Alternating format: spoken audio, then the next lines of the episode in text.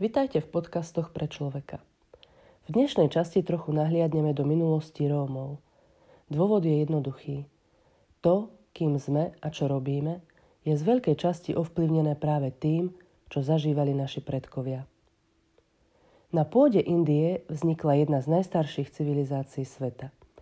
Jej prítomnosť sa datuje do 3. tisícročia pred našim letopočtom, kde ľudia žili v opevnených mestách, poschodových domoch v ktorých samozrejmosťou boli záchody a kúpeľne napojené na kanalizačný systém. Niektorí rómisti sa prikláňajú k názoru, že predkovia dnešných Rómov patrili k pôvodnému obyvateľstvu Indie, ktorého časť bola časom vytlačená do pralesov a časť bola asimilovaná novými indoeurópskymi okupantami. Život a kultúra dnešných indických domov dosiaľ vykazuje mnoho zhodných rysov s kultúrou Rómov. Odchod Rómov z Indie prebiehal v migračných vlnách v rozmedzi 3. až 10. storočia nášho letopočtu. Cesty Rómov z indického subkontinentu smerovali stále na západ. Dnes žijú Rómovia takmer na celom svete. Prvé rómske osídlenia slovenského územia sa v niektorých prameňoch datuje do 12. a 13. storočia.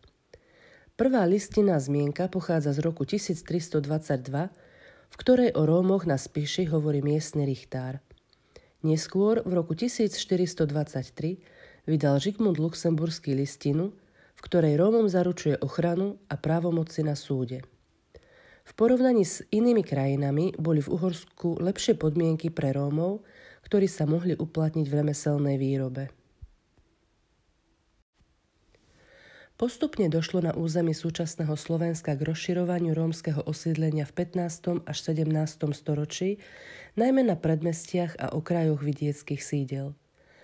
Na začiatku 18. storočia žili Rómovia v skupinách a podliehali svojim vajdom. Súpisy z 80. rokov 18. storočia deklarujú rozmiestnenie Rómov v južne položených regiónoch územia dnešného Slovenska – Rómovia prišli do Európy zo vzdialeného orientu. Výzorom, odievaním aj kultúrou sa značne odlišovali od európskeho obyvateľstva. To v domorodých obyvateľoch vyvolávalo strach z neznámeho.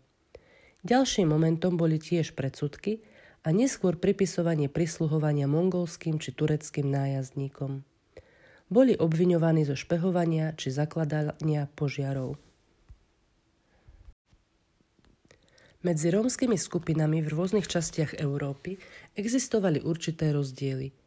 Niektorí sa bezcielne potulovali, iní prevádzkovali rodové remeslo spojené s územným pohybom. U bezcielne sa túlajúcich Rómov bolo parazitovanie na cudzom majetku hlavným a stálym zdrojom ich obživy a pravdepodobne zahrňalo aj skutočné kriminálne delikty, pytliactvo a hlavne žobranie v dobách, kedy zisky z predaja vlastných produktov boli mizivé. Ani prevádzkovanie remesla nemohlo byť u Rómov dostatočným zdrojom príjmu. Niektorí príslušníci rómskych skupín v snahe o prežitie doplňali svoju obživu pytliačením priamo zo sedliackých dvorov.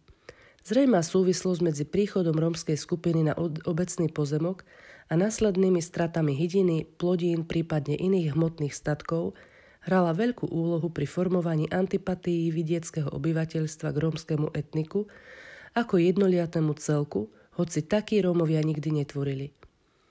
Po zozname faktorov vyvolávajúcich u miestnych obyvateľov nedôveru, pocit ohrozenia a strach znovu prišlých Rómov pripomeňme, že uvedené javy na oboch stranách vytvárali komunikačné bariéry, prerastajúce postupne do trvalého nepochopenia a následne aj otvoreného nepriateľstva.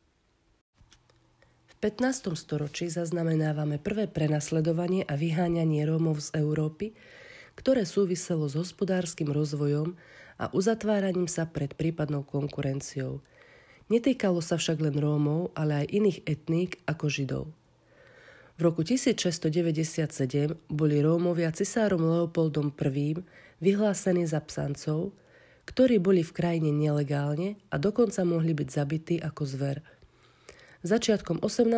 storočia za vlády Karola VI. dosiahlo prenasledovanie Rómov svoj smutný vrchol, kedy boli stínané aj ženy či mladíci a potrestaný bol tiež každý, kto sa pokúsil Rómom pomôcť. Tak boli položené základy hlbokej nedôvery medzi väčšinovou spoločnosťou a rómskou minoritou, vtedy sa začali budovať pevné základy vzájomných patologických vzťahov. Za danej situácie sa tiež konštruovala rómska komunita ako rodovými zväzkami pevne previazaná skupina nezávislá od svojho okolia.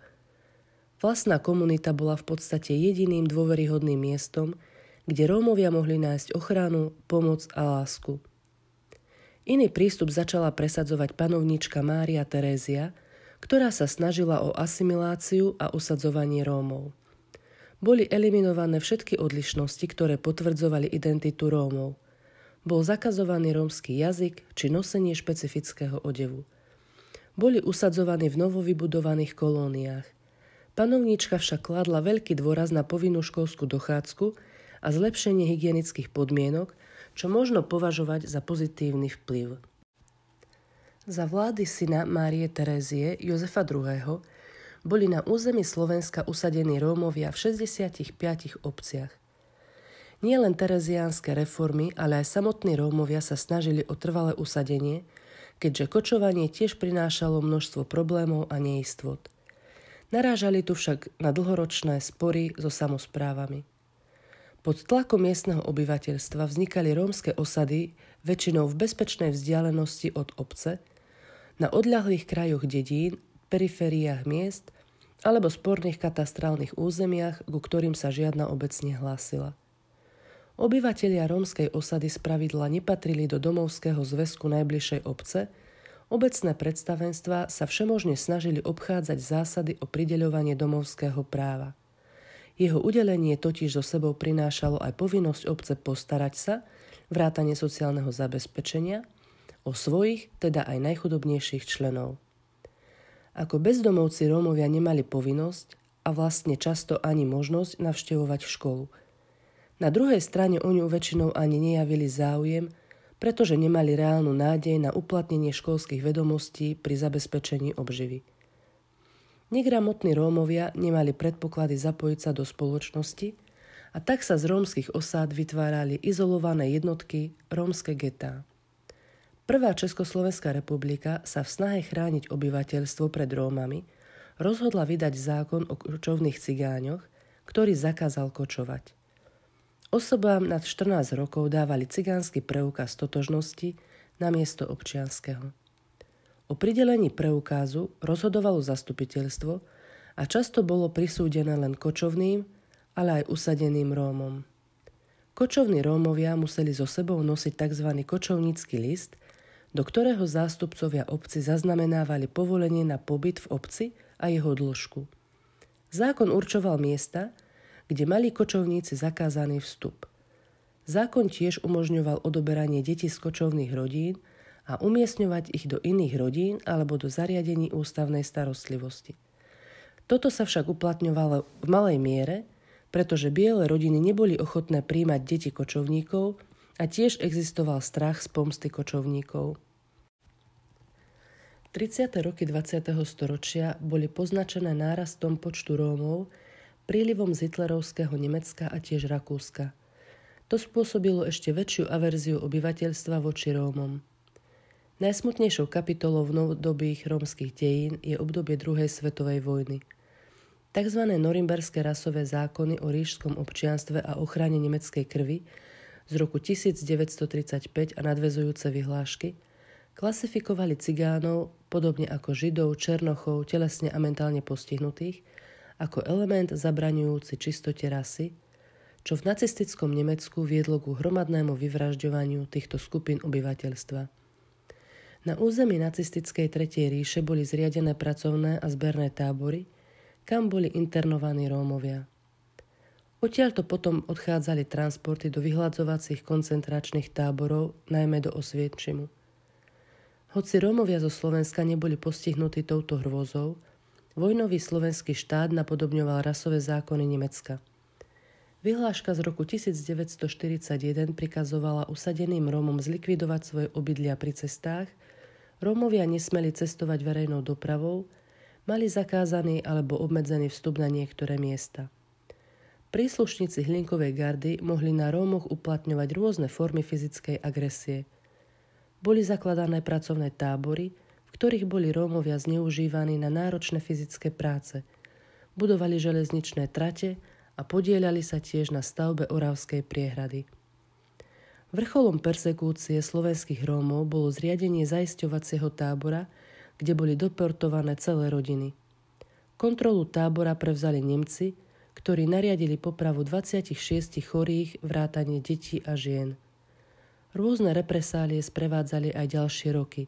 Stále za, stáli za nimi najmä nemeckí okupanti a príslušníci Hlinkovej gardy. Podobne na území, ktoré v tom čase patrili Maďarsku, dochádza k obmedzovaniu práv Rómov, vysídľovaniu, deportáciám do pracovných a koncentračných táborov a fyzickej likvidácii. Po skončení druhej svetovej vojny mnoho Rómov odišlo do Čiech a na Moravu, kde dostali pracovné príležitosti. Ďalší odliv nastal v 50. rokoch, kedy v dôsledku náborových akcií odišlo mnoho Rómov do priemyselných centier v Čechách. Zo slovenských osád odišli tí najschopnejší a najvytrvalejší. Ďalšie roky na Slovensku priniesli Rómom množstvo obmedzení v snahe štátnych orgánov o prispôsobenie Rómov väčšinovému obyvateľstvu boli zakazované kultúrne zoskupenia či kočovanie.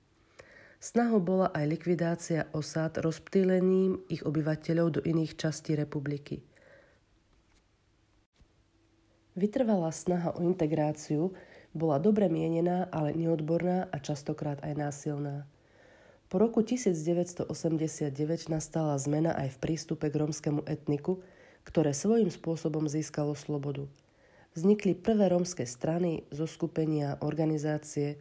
Rómska menšina bola zrovnoprávnená s ostatnými menšinami a uznaná ako rómska národnosť. Vznikali rómske kultúrne zoskupenia, začali vychádzať rómske periodika, etablovať sa vzdelávacie inštitúcie s odbornými romistika. Dôsledkom socioekonomickej transformácie po roku 1989 Nastáva však aj postupné vytváranie nového systému sociálnych nerovností a sociálnej stratifikácie. Veľká časť Rómov prišla o zamestnanie a nové pracovné príležitosti absentujú. Život v rómskych osadách a getách je poznačený materiálnou chudobou, nedostatočnou hygienou, zhoršujúcou sa zdravotnou situáciou, ale aj sociálnym vylúčením, exklúziou.